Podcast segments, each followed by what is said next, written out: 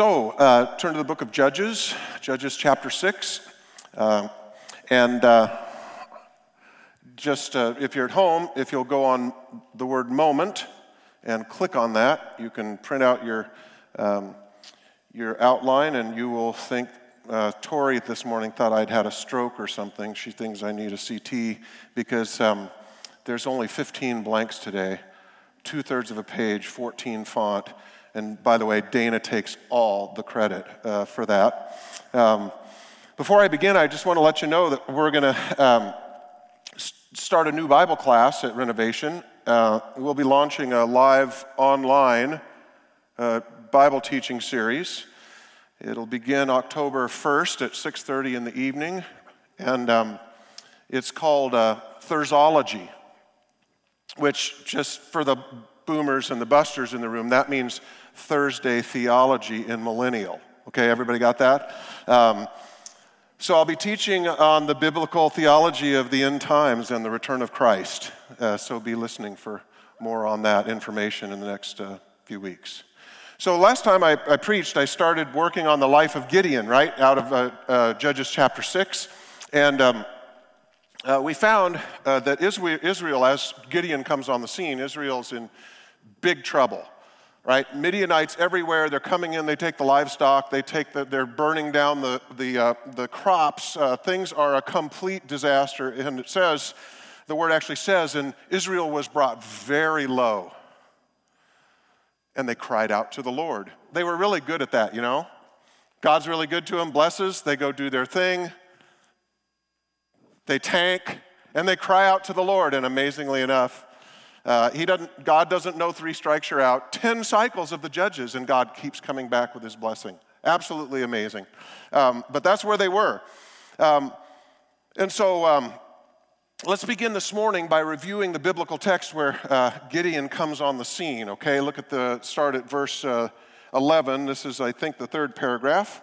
And um, it says, uh, Then the angel of the Lord came and sat under the oak that was at Ophrah, which belonged to Joash, the Abiezrite, that's his father. Um, and his son Gideon was beating out wheat in the winepress in order to save it from the Midianites. And the angel of the Lord appeared to him and said, The Lord is with you, O valiant warrior. If you were here before, you'll realize how absurd that statement was, hiding in the winepress as he was.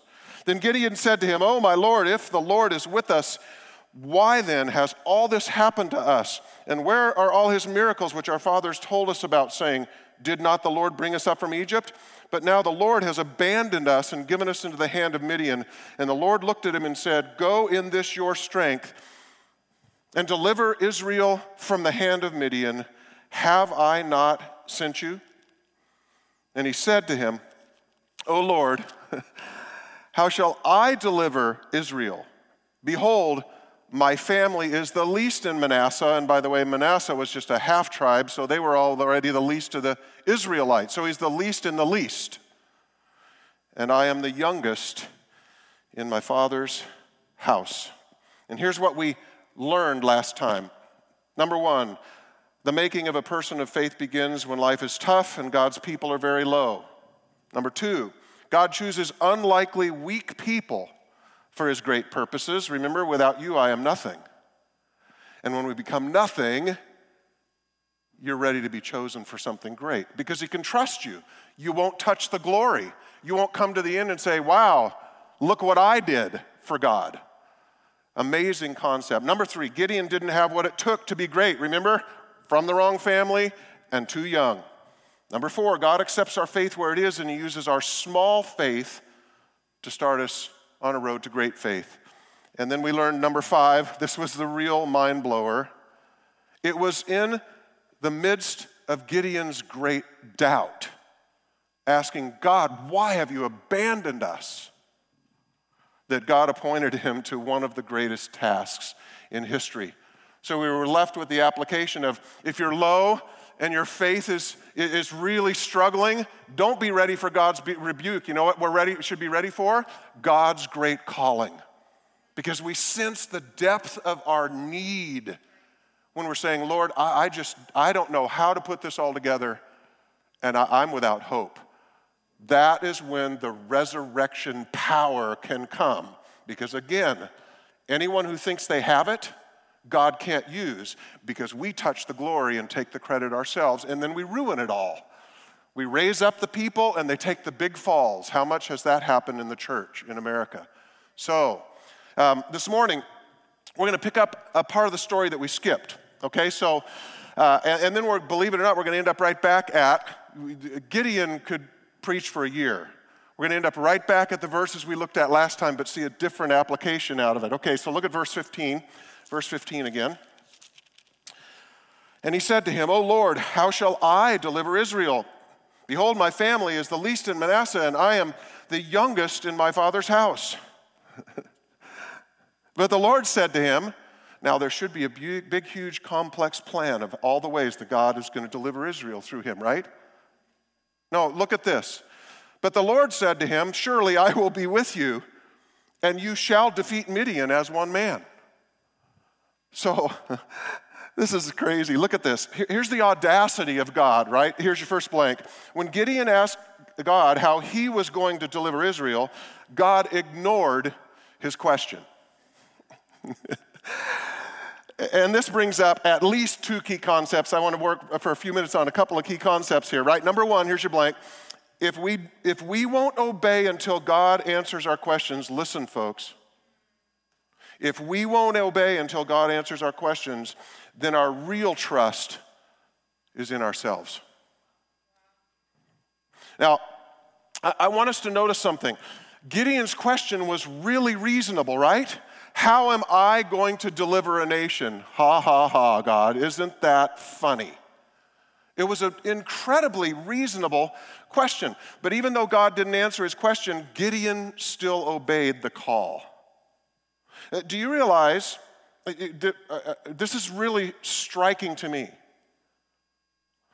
This is an expression, Gideon's willing to obey the call without an answer from God, is a reversal of the essence of what happened in the Garden of Eden.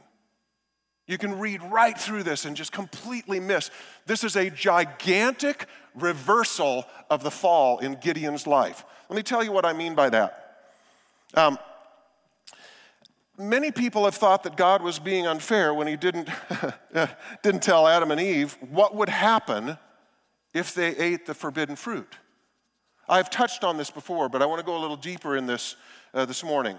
So, so let's think about a scenario where God makes a movie, right? Makes a movie about what will happen if they eat the fruit. He shows up before they disobey, right after the serpent has tempted them. He shows up, right? But they haven't disobeyed yet. And he sets up a huge Jumbotron. Obviously, he brings snacks, puts them in recliners, and they're going to watch a movie. Um, and, and this is what happens. He says, um, Hey, kids, um, I know the t- snake just talked to you. And, and what he said was, um, If you eat from that fruit, things are going to get better. Now, think about what Eden looked like then. Alaska, folks, if you've ever been there, in the, in, in the what seems like perfect beauty, is fallen. That's the fallen earth. Imagine what Eden was like. Next time you come out of the Wawona Tunnel in Yosemite and see El Capitan and Half Dome and all of that, and the waterfalls and everything, say, Holy cow, this is fallen. Imagine what it was like. So notice this. He says, Hey, kids, um, you just talk to the snake. It's going to be better, but l- let me show you something. So they settle in to watch the movie. And um, everything's going great as they see God develop and create this incredible, perfect planet that they are now surrounded by. Um, but then they see themselves eat the forbidden fruit, and all of a sudden they, they drop their popcorn, right? They, they did have corn back then, I'm sure. Uh, and they watch for hours as their children and their grandchildren murder and marginalize and abuse each other. And they watch millennia of disasters and pain, violence, poverty, disease, and treachery. And then they watch tsunamis and wars and pandemics, and they watch their children and their children's children and their children's children's children start trafficking little ch- children for unthinkable things. They're watching this in utter disbelief. And um, think about then if God says, um, Have you seen enough calamity, suffering, and genocide, or do you want the movie to keep going? They say, Oh, no, please, please, please stop, God. Stop the movie. And God says, um, uh, l- Let me ask you, do you still want to eat the fruit that the snake told you was so good? What would their response have been? Holy cow, are we idiots? No way. There's no way we're going to ruin this perfect world. We don't want that fruit. He's a liar. So, think about that strange quandary. Doesn't that mean that it's kind of a bit of a setup? God kind of set them up to fall, if you will, and many actually theologians have said that very thing. Why didn't God show them what would happen if they disobeyed? Here's why because uh, uh, humanity had to come to the point where, when they asked why they couldn't know the reason for the prohibition, they knew the prohibition, but they wanted to know the reason for the prohibition. And, and why they couldn't eat from the tree, here's your blank. They had to come to the point where they were willing for the answer to their question to be because you're not God. That was where they had to come to the point where they said, The God of all perfect creation, He has chosen to not give me the reason but I'm going to obey anyway because I trust Him. I am not God. Uh, you see, if God had shown them the movie, they would have had an acceptable answer that made sense to them. And think about it, it would have been their decision, not God's. It would have made sense to them. So think this through. In that scenario, they wouldn't have been obeying because they trusted God. They would have been obeying because they decided that it was too costly to eat the fruit. They would have been doing cost benefit analysis. They wouldn't have been obeying. They would have been doing the smart thing that made sense to them, right? So it would have been because they decided that God had given them a sufficient reason to obey him. In other words, they would have obeyed not because he was God, but because he had met their demand to have enough information to make their own decision. Hard stop. Right now in your life, where are you looking at something in here and saying, if you don't tell me why, I'm not obeying? This is a gigantic, this is the issue of the fall. It's an amazing situation here. So, so why God, didn't God tell them why they couldn't eat? Because there had to come a point where the answer to the question is, hey, Eve, and Eve says back to Adam, guess what? You're not God, I'm not God. The answer is, we're not God. He is. Key concept number two it doesn't matter who we are, all that matters is who we're with. So remember the situation here. Gideon asks how he can deliver Israel, but God didn't answer his question. So God said only one thing, right? Surely I will be with you. And this is how God deals with inadequacy in us. Remember Moses. Who am I, Lord, that I would deliver Israel. Deja vu all over again, Gideon? And what's God's answer? I'll be with you. Who am I? I will be with you. Notice, we think that we have to be great for God to do great things in us. We think the battle's about us and our resources and what we can do. But when we ask God, how can I do this? He doesn't answer the question. You know what he says? Is I'm going to do this through you. Without you, I am nothing.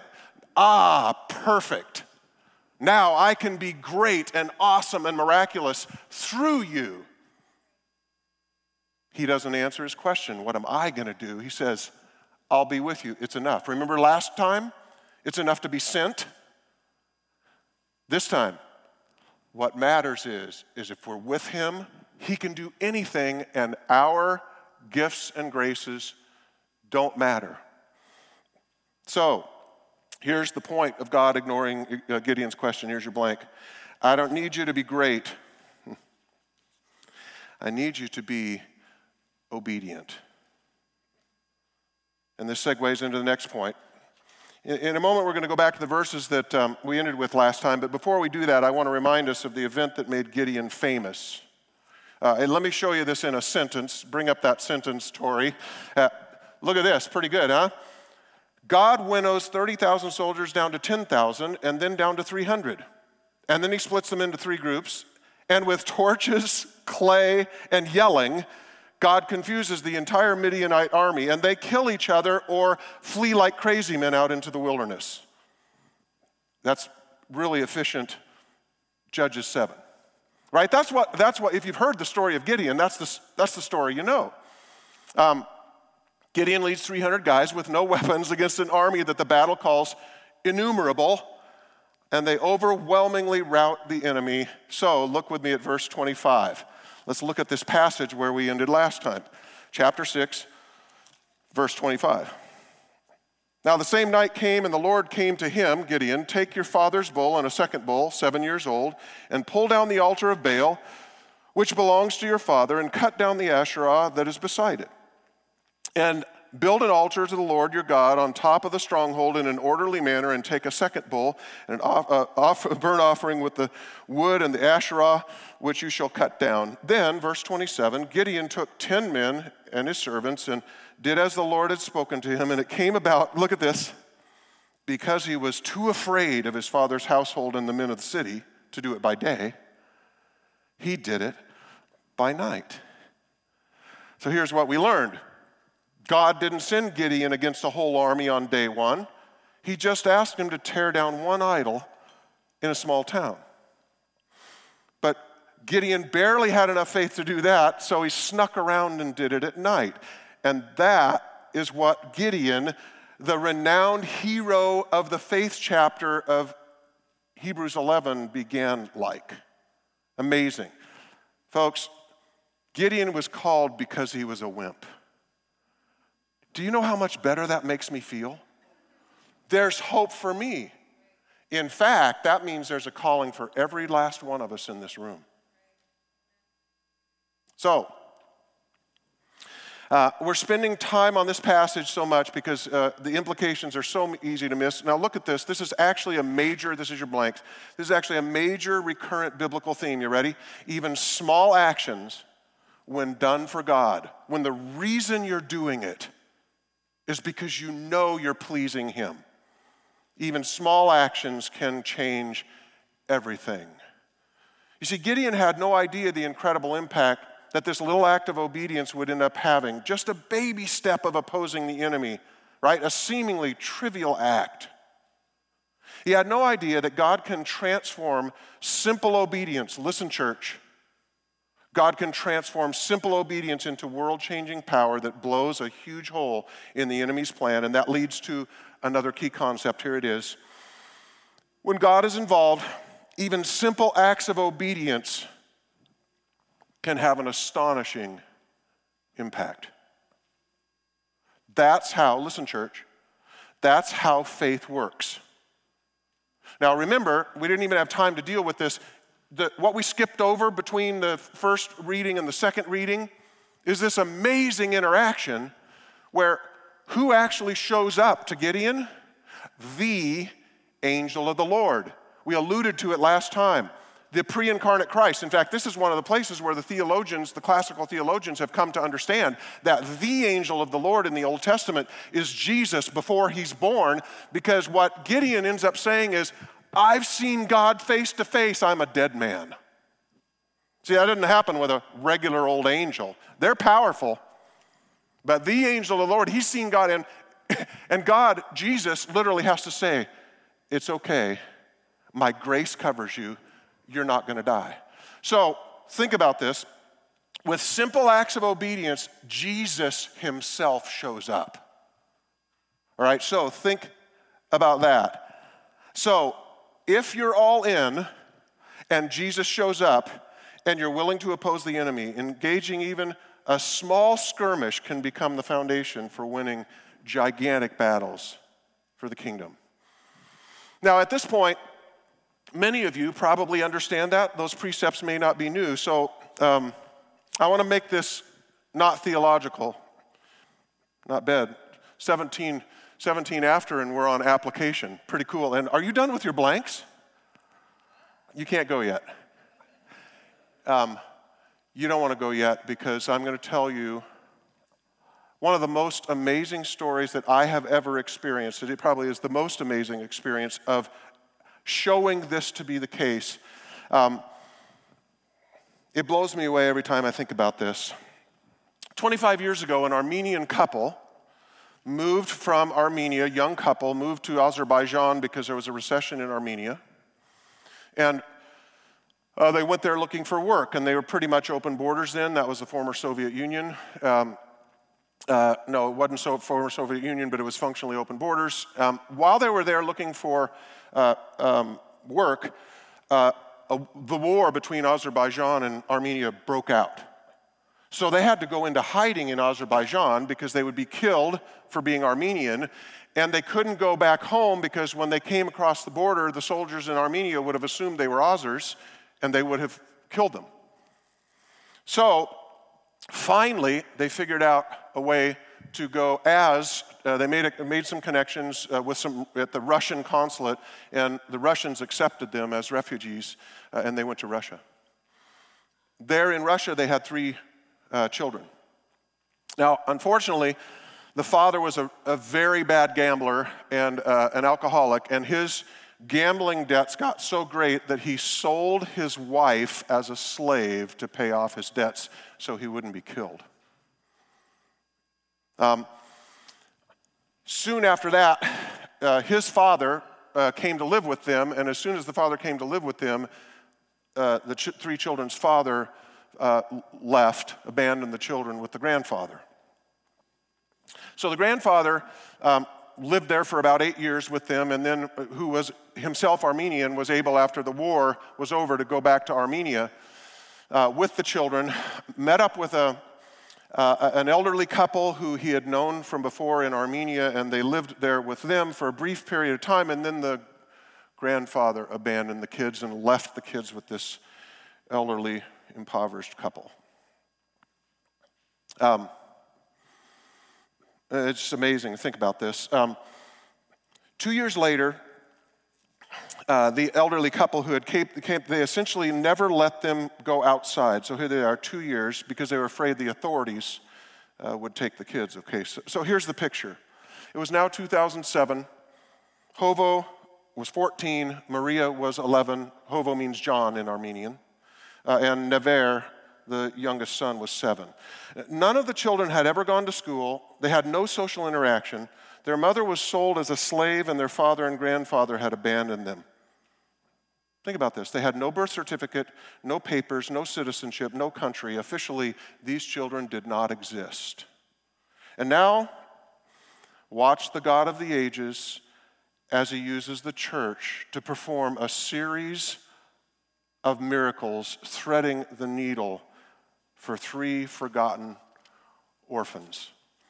See, it's unclear how it happened, but somehow the mother ultimately escaped her Russian owner, the slave owner, if you will, uh, and made it to Holland.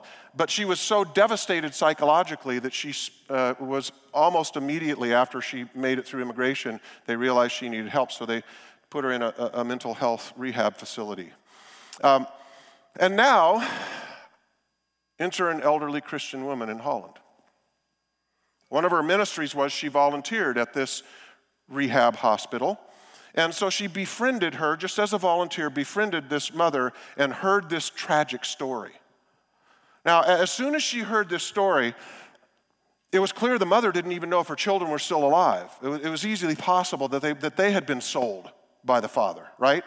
Um, somehow, this Dutch woman ultimately made contact with someone in Russia who remembered the grandfather.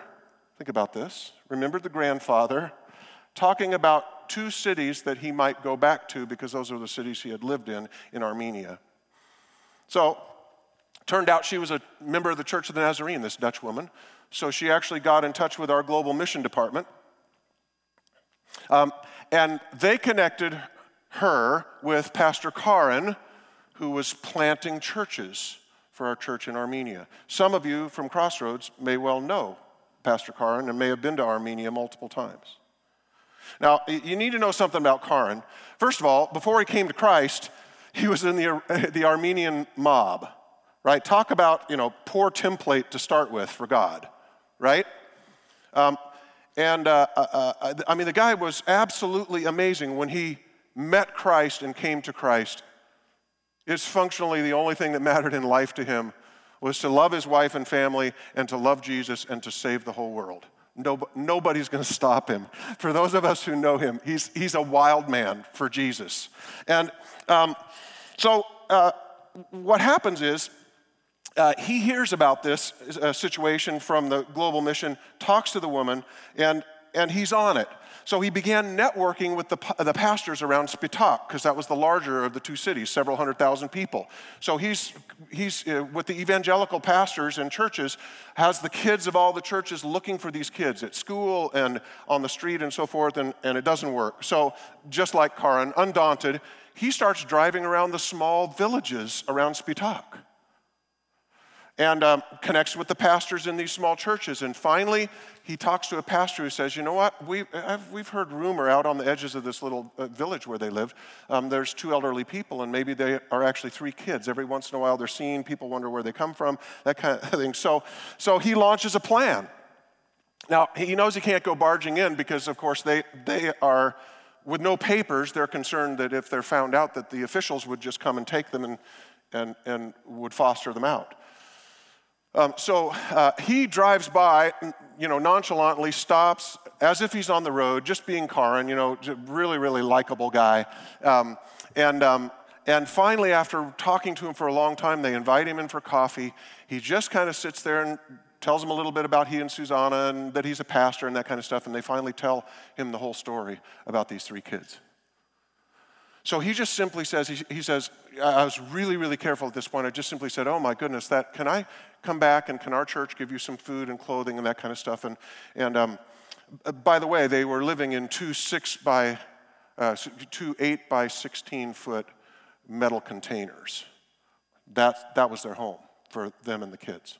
Um, so they do, and after doing that several times, finally came to the point where um, he said, You know, would you mind if Susanna and I take care of the kids, and the, they were delighted. This, uh, this, this elderly couple were just delighted. They knew that these kids were locked up and so forth. So um, they go, they realize they should not split them up into families, so the church has an apartment.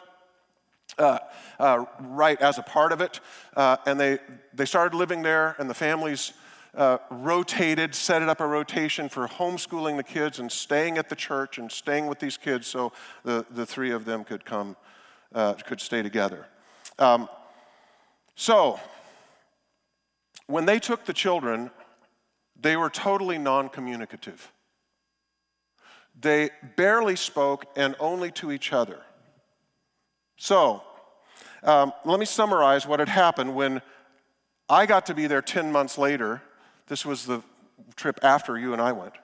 Um, and uh, I was on my fourth mission trip there in Armenia. The children I got to see 10 months later. They were fully integrated into the families of the church. I got to see them play and talk and sing. Each of them had given their heart to Christ.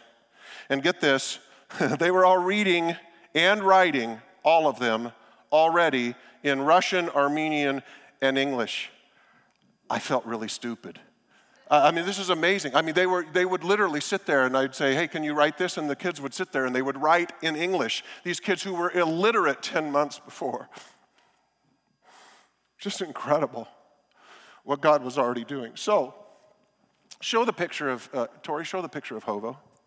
Um, this is the smiley, delightful kid who's speaking to me in broken English 10 months after the church had taken them in. So when I followed up with Pastor Karin throughout the years, he said he's never known children more gifted than these. Um, he was also able to work with the Dutch government and brought the mother, so now the church has taken care of them as well. Uh, and by the way, Hovo has now sensed a call from God into the ministry.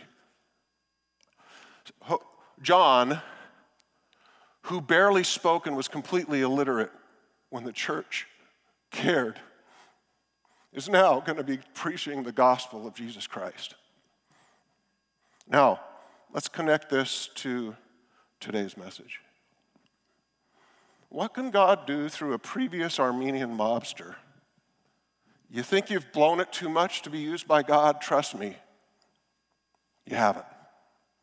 What can God do through the families of a small church?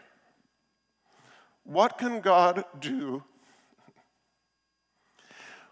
when the families have essentially no resources and we would consider that church incredibly impoverished? Amazing, their sacrifice. And what can one small, aged, seemingly obscure woman in Holland do that would make any difference? She had so little to offer and is of absolutely no account to the world. The world will never care about that woman. But God used her to save three children. It's astounding. See, she could have hung around saying, you know, the main purpose of getting saved is the American gospel. I get my sins forgiven, so I get to go to heaven someday. And probably lots of blessings in between here and there. Or she could realize that Jesus has a great calling on everyone who follows him. She could realize that the reason God saved her was to use her to bring love and compassion to those around her so that, so that think of this, she didn't know it in advance. This is how faith works. so that she could help a woman who'd been sold into slavery by her own husband, who had lost her children, had ended up in a mental institution. That's how God uses that simple act. He was orchestrating a spectacular set of circumstances, each of which had a minuscule probability of happening, each one that had to happen just right randomly some neighbor in Russia happens to remember the city of Spitak from this elderly man who took three kids away back to Armenia years ago. All of the churches being willing to look, driving around. I mean, this is just astounding to think about this. So, how does God use a simple act? He was using this to save three forgotten homeless hopeless, illiterate, impoverished orphans who were living in a metal container in Armenia. Oh, our God cares. Let me ask you something. Do you? Church, I'm profoundly convicted by how much of my time, my resources, my energy, and my life is spent on my own interests. Do you know how God can change history? Through average, simple, regular old believers all over the world who are willing to lay down their lives and be used by God because we obey even when we don't understand. You see, Jesus saved us for a purpose to care for lost, forgotten, and hopeless people. You see, church, it's time for us to wake up to the fact that we're surrounded by people who need us to care more about them than we care about ourselves. And you know what? You and I can never do that, no matter how perfect our intentions are. That requires transformation by the Holy Spirit, baptizing us with Himself, so that all of a sudden I care about others more than I care about me. But here's the problem it's so easy for Christians to forget those around us in the same way the world forgot Hovo, Maria, and Nver. Fortunately, Jesus has followers who realize that he can perform miracles through someone who will simply volunteer in a psychiatric hospital, or who's willing to drive around villages searching for children, or who's willing to spend a time at a little church caring for, uh, for and teaching someone else's child. So let me ask you a question Do you remember the day Jesus forgave all your sins? I mean, actually, really forgave you. Knowing what you know about you. I remember the day knowing what I know about me.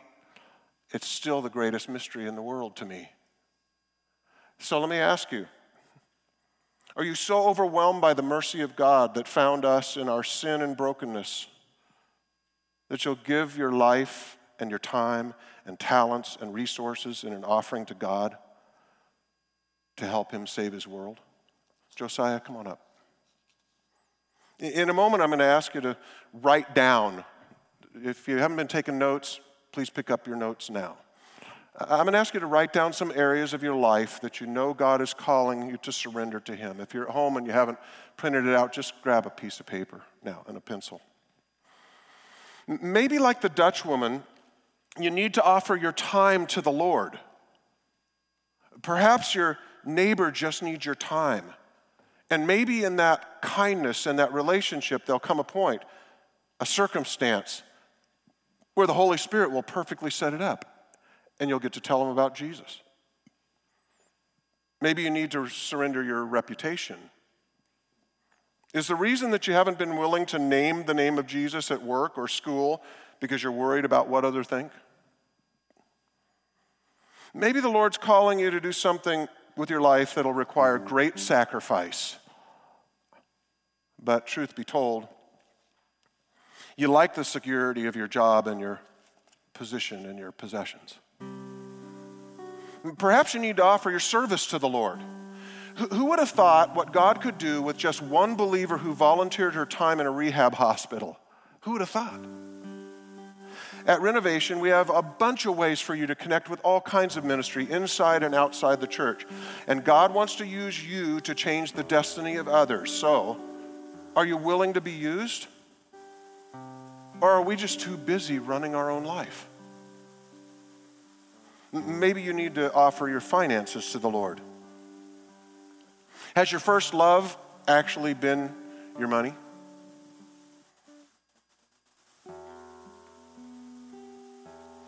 Is that what's precious to you? Have you been keeping God's tithe for yourself? You know, some of you just simply need to write down on that paper 10%. Lord, I don't know why. I don't know why. You haven't given me the answer why. But I'm just going to obey. I have no idea how this is going to work. But I don't trust myself because I'm not God and you are.